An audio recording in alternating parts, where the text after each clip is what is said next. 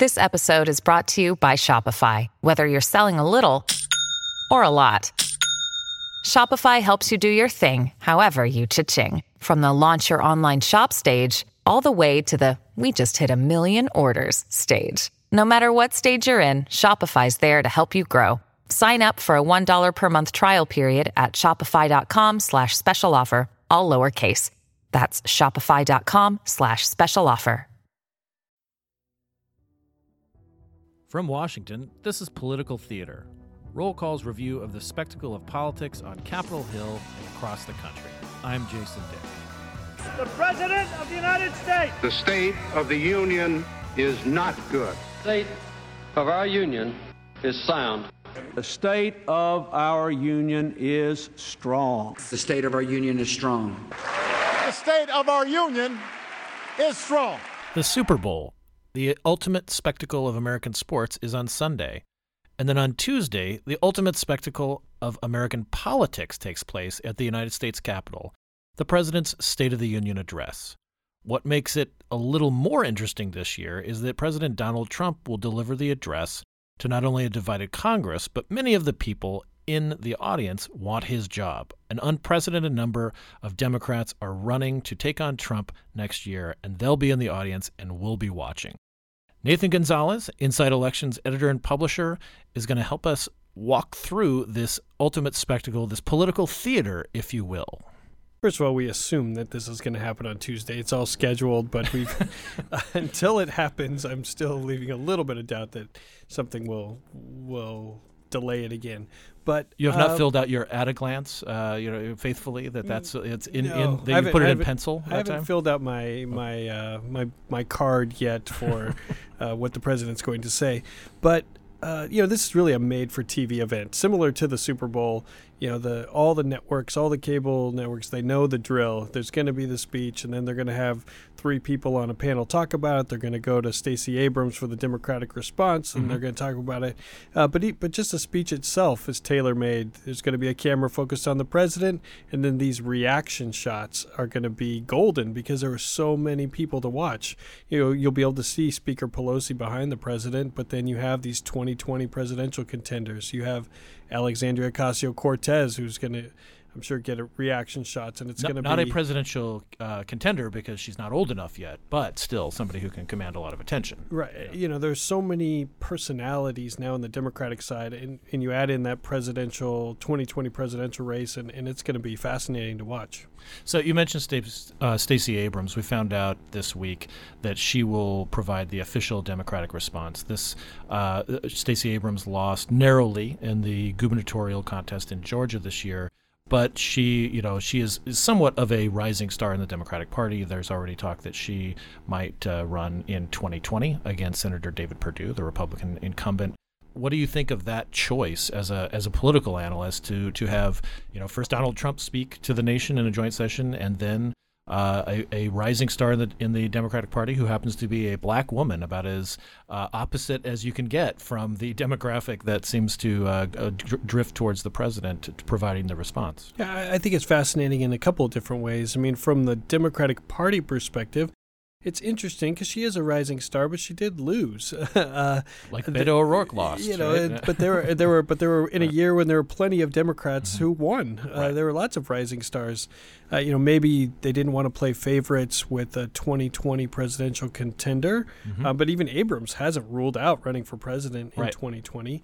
Uh, but they're also members of Congress, freshmen, some freshmen, fresh women uh, members of Congress who haven't Fresh women is that a word? I don't. I think I just made that up. I feel like President George W. Bush, uh, who uh, who aren't going to run for president, but who are viewed as rising stars. So, uh, you know, I get it uh, that she of why uh, Leader Schumer went to her uh, with the invitation, but it's kind of interesting. Now, from Abrams' perspective. I don't know that it's a guarantee of why you accept it. I mean, it's sure it's a national stage, unlike any other, but it rarely goes well. It's notorious for, person flopping who- people, right? mean- Just as Bobby Jindal. uh, Bobby few Jindal, who I think maybe technically Bobby Jindal, that was to a, a joint session when he his response, but you know Marco Rubio. I mean, all these people have have gone on. To, uh, Rubio has his career has continued since then, but it's uh, He's I always been thirsty for more. I expect it to be a polarizing. Democrats are going to say she's amazing and great and be on Mhm. her side. Republicans are going to make fun of her.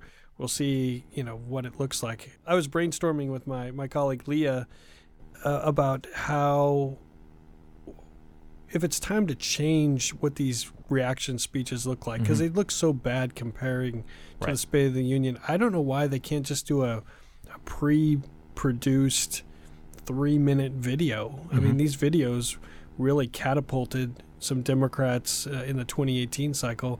Why not go totally different and do a a mini feature film.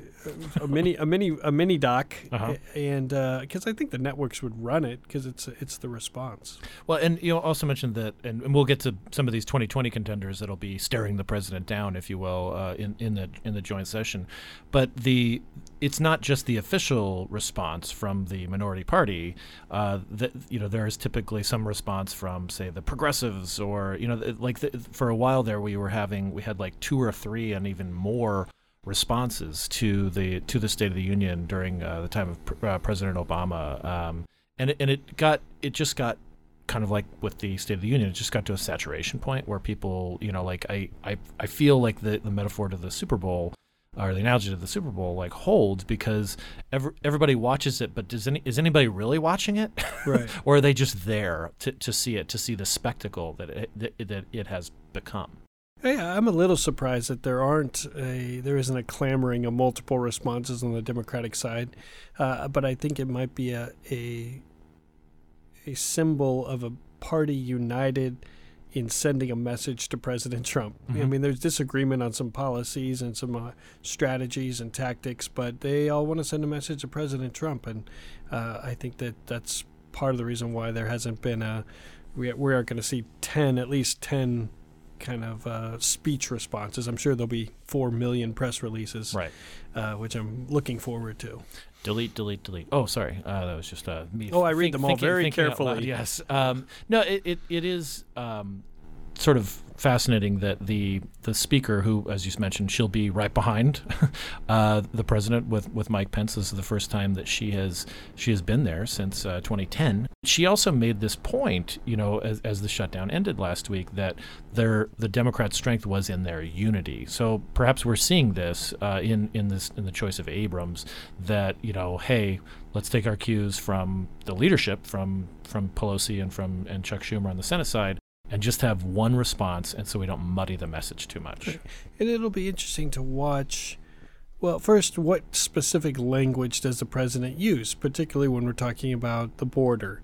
If he's just gonna, if when he talks about border security, or you know, are, are Democrats not going to stand for that? Or, but if he's talking about the wall, they're clearly not going to stand for that. But I think that those nuances are going to be interesting, and particularly when you have some of the new Democratic House members who represent more moderate districts, some districts that President Trump carried.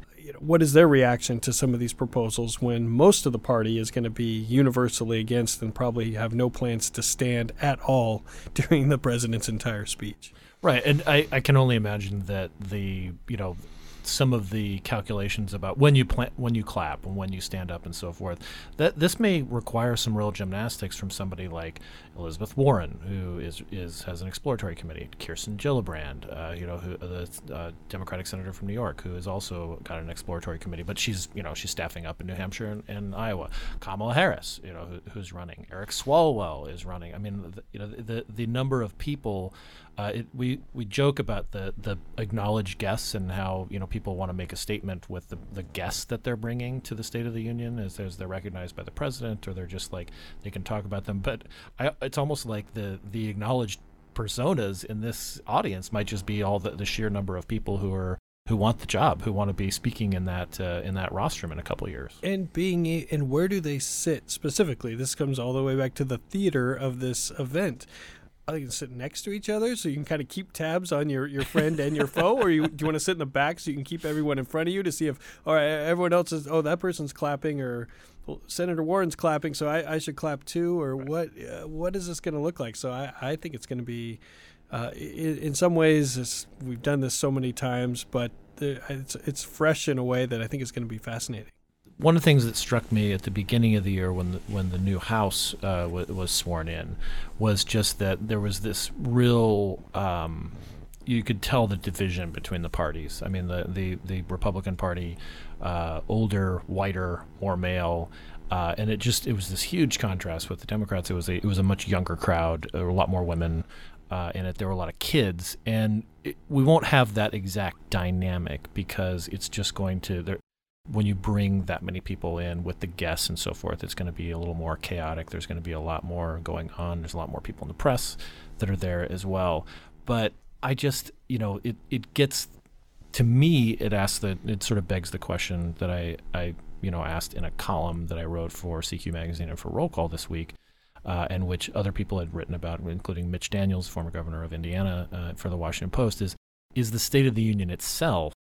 Is this something? Is this a ritual in American politics that we need to alter? Because you know we're going through this sort of you know, you know what happens and when. We know that there will be awkward moments when people don't know where they're supposed to clap, and different moments where Democrats sort of stand and and different moments when Republicans will stand, and and you know they're going to acknowledge some guests, the you know best person from the border. I'm I'm guessing, just guessing that Right. Donald Trump will recognize a border patrol agent or somebody like that. Um, that that you know it. If, we know what's going on, is there really a value in this? Because it's not really about the state of the union. I mean, I don't think he's going to be talking so much about like the nitty gritty of like policy and what and what he wants. This seems to be a strictly a political thing now.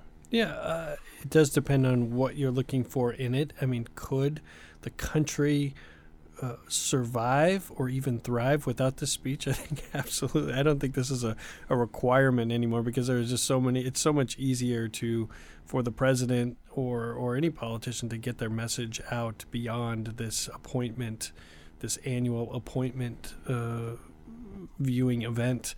Um, but you know, it is. I think it's going to be interesting with these 2020. You overlay this 2020 uh, presidential race. Uh, in just the backstory that we now have coming into this particular year is fascinating. We learned so much about the speech, uh, or about it's not a requirement that Mhm. this that this happen uh, because of the the shutdown and the and the the games, the political part of it coming into it. Uh, it was kind of more educational than in years past. I, I that is one of the things that I was fascinated by too is that when Nancy Pelosi stated, you know, to the president in the middle of the shutdown, "Hey, I know we invited you on January 29th to a joint session, but I think you should postpone it." And it, I I, you know, the the White House didn't seem they were either gamely sort of saying like, "Oh no, we're still here, we're still doing it," or maybe it is conceivable that somebody didn't quite understand uh, in the in the in, in the legislative affairs office or so that, that like this the constitution just says the president provides from time to time you know a, a, an update on the state of affairs state of the union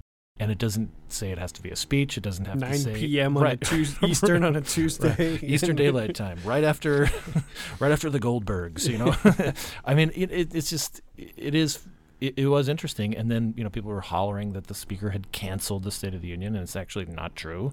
You, do, you the speaker doesn't have the authority to cancel the State of the Union, just like the president doesn't have, have the authority to show up at Congress anytime he wants and address a joint session. I mean, there there are Well, you could show up. It's just whether there's Right. anybody there or any cameras on. Right and and and that is that was the sort of fascinating thing in the, in the power play that eventually Nancy Pelosi sort of came out on top of in, in this was that the speaker has control over the house floor schedule and you have to pass a concurrent resolution to make sure that you call for a joint session of Congress. I mean, you have to pass these concurrent resolutions to use like the Lincoln catafalque for a funeral. I mean, so you definitely need to do that. And she really put her foot down. And I think that it, what you're right, it was like a, a nationwide civics lesson. other thing that comes to mind is which Democrats that are usually on the aisle. They, they come early to Right. be on the aisle. Is, is President Trump a president a bridge too far Right. that they are willing to forego that tradition? for years, Sheila Jackson Lee, Eliot Engel, folks like that would get, would get there early. I, I'm, I'm guessing that Sheila Jackson Lee won't be angling so much, for, but who knows? You know, maybe, maybe we'll we'll, we'll get Traditions are traditions. So We're real quick, creatures of habit. so real quick before we wrap up, um, who who would if you could just watch the reactions of one of these Democratic presidential candidates, uh, who would it be? We've got, you know, always- we, we have a lot to choose from. Always good to Tulsi think, Gabbard, Always you good know, to uh, think. Of, yeah. Eric Swalwell. uh, Um, who would I watch? Um, you know, I, I, guess maybe Minnesota Senator Amy Klobuchar. Mm-hmm. You know, she hasn't officially announced. Mm-hmm. Uh, it seems likely she's she's headed toward that mm-hmm. direction, mm-hmm. but she hasn't been.